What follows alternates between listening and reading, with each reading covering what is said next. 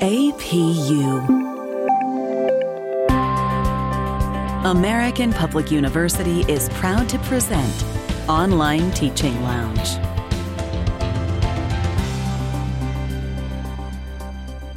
This is episode number 109 How to Develop Your Instructor Presence in the Online Classroom.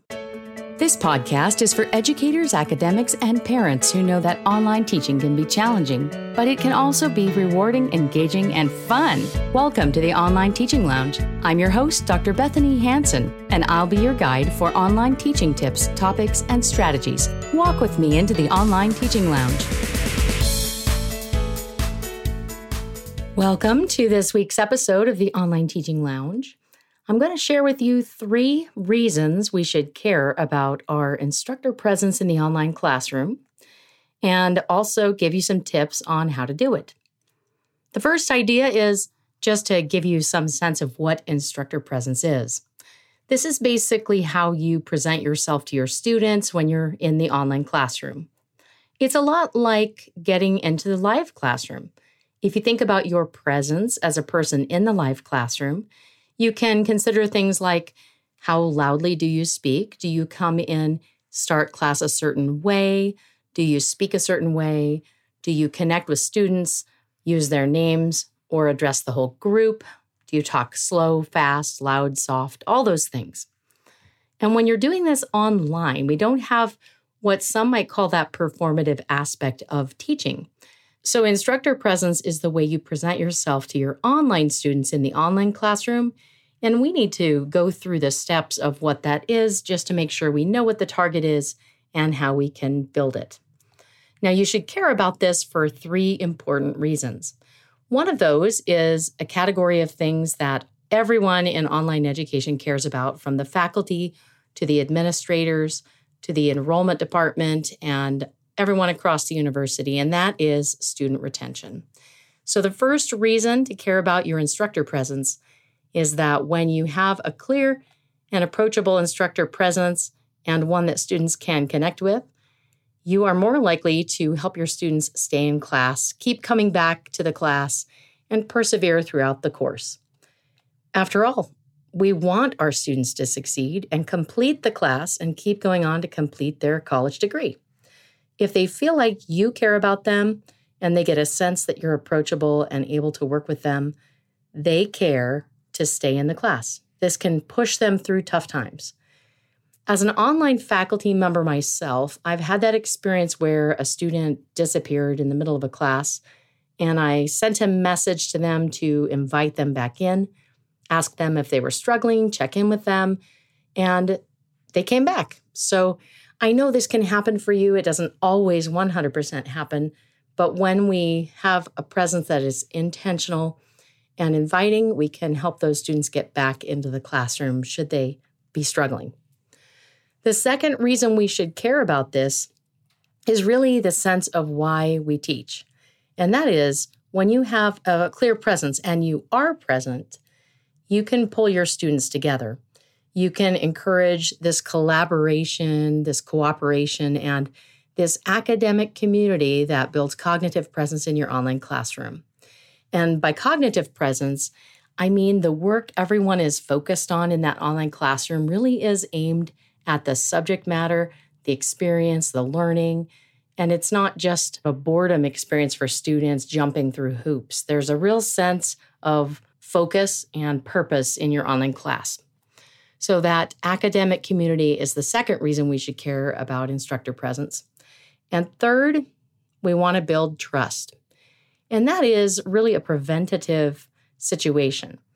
When you're building trust with your students by having a clear presence, if something should go awry, if something should become unbearable for your student and they start to have problems, when you're present regularly and have a good, clear presence they can approach, they will reach out to you and you can address problems immediately, quickly, and successfully.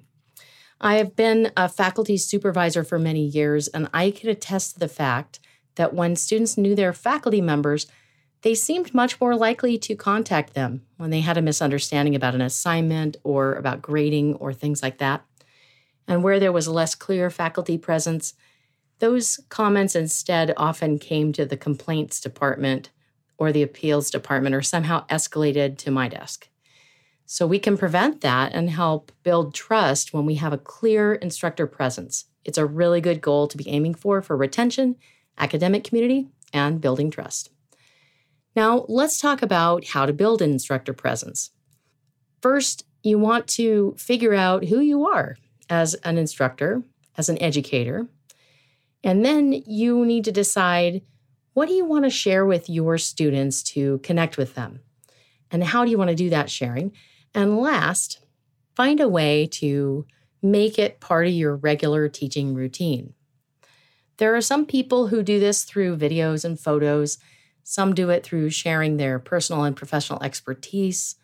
Maybe they do video feedback, audio feedback, different approaches. I know some faculty members who use other apps outside the learning management system like Smore. Whatever it is that you want to do, you want to have a routine for that, and it will help you to build it into part of your day. And it won't be so challenging to build that presence that is so critical to helping build relationships and developing success with students. Let's talk about the first one, and that is what your teaching persona really is. So, you may not know who you are as an instructor. You know who you mean to be and who you are as a person, likely. But what do students actually experience when they're in the class with you? To know this, we need feedback from a variety of sources. When you're teaching a live class, you can actually ask your students many times throughout the session or the semester what their experience is. You can ask them what you should start doing, stop doing, or continue doing, what they like about your class, what they dislike about your class, what's useful to them, helpful to them, or unhelpful. There are a lot of ways to get that feedback. When you're online, you can also use informal surveys during the class several times to get the same feedback. You could do this in the discussion area if you're comfortable with it.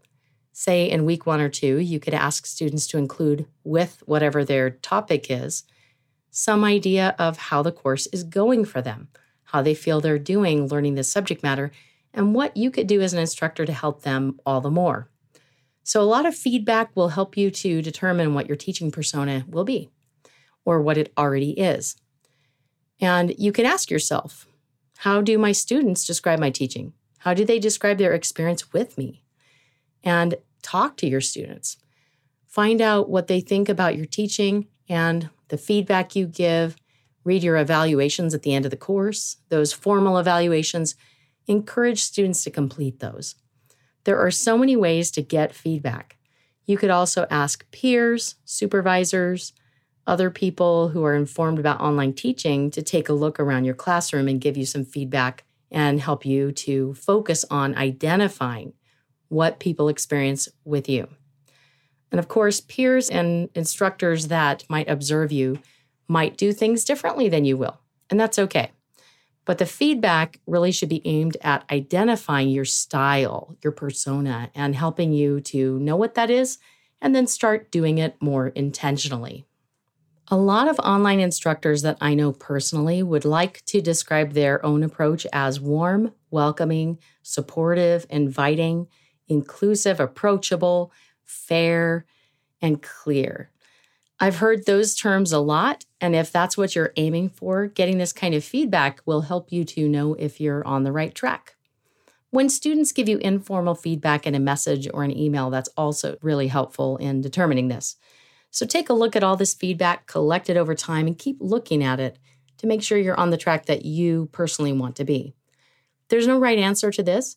There are also faculty who want to be very concise, direct, businesslike, and in doing so, clear with everyone and equitable to everyone. So there's no perfect way to be a persona online. You just need to know what it is and think about that. Then you're going to intentionally share this a little bit more. Once you have the clarity around how you appear in your online classroom and what your persona really is, you can state it up front in week one. And in doing that, you'll be able to rely on the fact that it's true. If your students tell you you're very accommodating and very patient and they love working with you, you can say that in your week one message the next time you're teaching online. You can also continually reinforce it on purpose because you know it's part of who you are and who you show up as in the online classroom.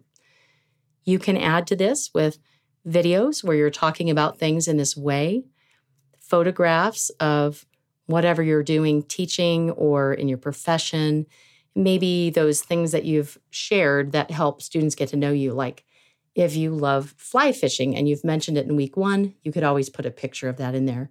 That helps you to appear like a real person, like the real person you are, and also to be vivid for your students so they get a sense of a human being behind the name. Audio and video work really well. And of course, whatever tone that you like to use in your speaking, carefully convey that through the words that you use as well. Not everything comes through as well when you're typing it online, of course.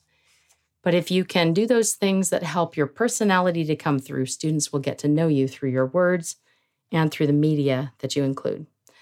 I love the approach of using a welcome video on day one or week one. Many people do that now. It's becoming a pretty standard practice across the board. When you share a video and introduce your students to you as the faculty member, and then walk them around that classroom a little bit, it can really take the edge off for students. It builds trust right away because you're giving them an introduction to you and the classroom.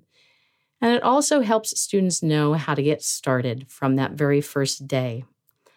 If you do this, I also suggest telling them where to begin in the classroom with their week one materials, and also a general overview of what they're going to learn in the class, what the main goals are of that class. If it's a gen ed class, general education, you might even consider discussing the category of general education that it fills and how it fills that category. Anything you can do to tie what they're learning to the big picture at the university, at the degree program, and other places, you will be able to help your students to do that for themselves as they move through the course. We occasionally hear complaints from students that they don't understand why a particular assignment or approach is used in your online class. You can set that up in the beginning by giving those overviews of the subject matter in the classroom and then reinforcing it throughout in your own way with your own persona. Another part of the way you show up is the font that you use when you're typing. Now, this is an interesting thing. Handwriting, when people are writing by hand, whether you print or use cursive, tells something about a person.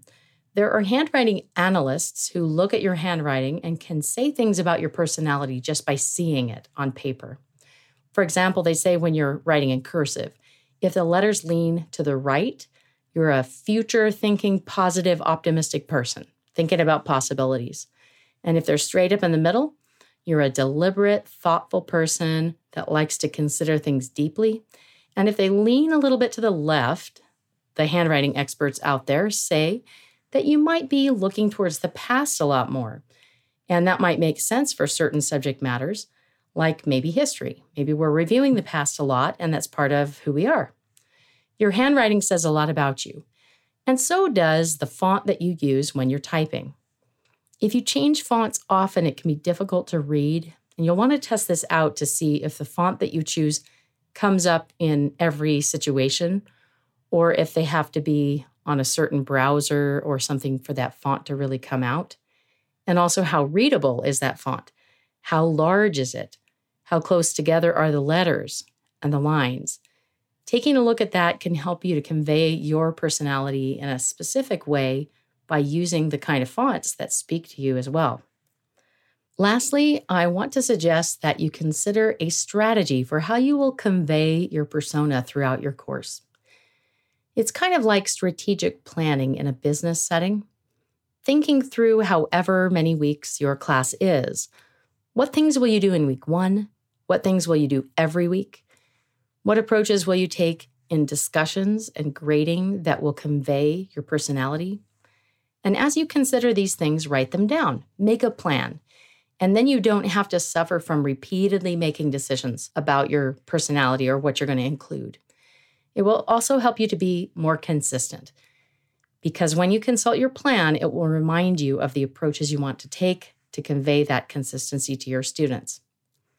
Wrapping it all up for you, caring about your online persona in your online classroom is very important to conveying to your students who you really are, who you want them to see, that warm, approachable, or direct, no nonsense person. Whatever your approach, when you bring it intentionally to your online teaching, it can be a lot clearer and it can support all those goals that we care about.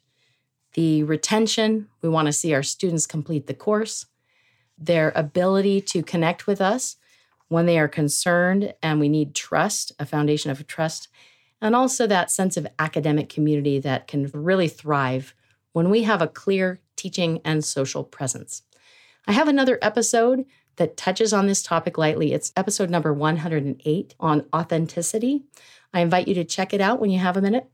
And thank you for being here and all that you do for your online students.